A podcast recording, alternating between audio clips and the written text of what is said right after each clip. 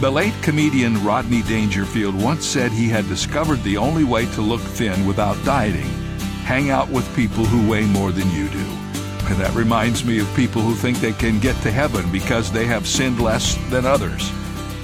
Well, there are only two ways to get to heaven never sin a single time in your entire life, or know someone who never sinned and will take the punishment for your sins and allow you to enter into heaven as if you had lived a perfect life yourself, which is exactly what Jesus Christ did for us.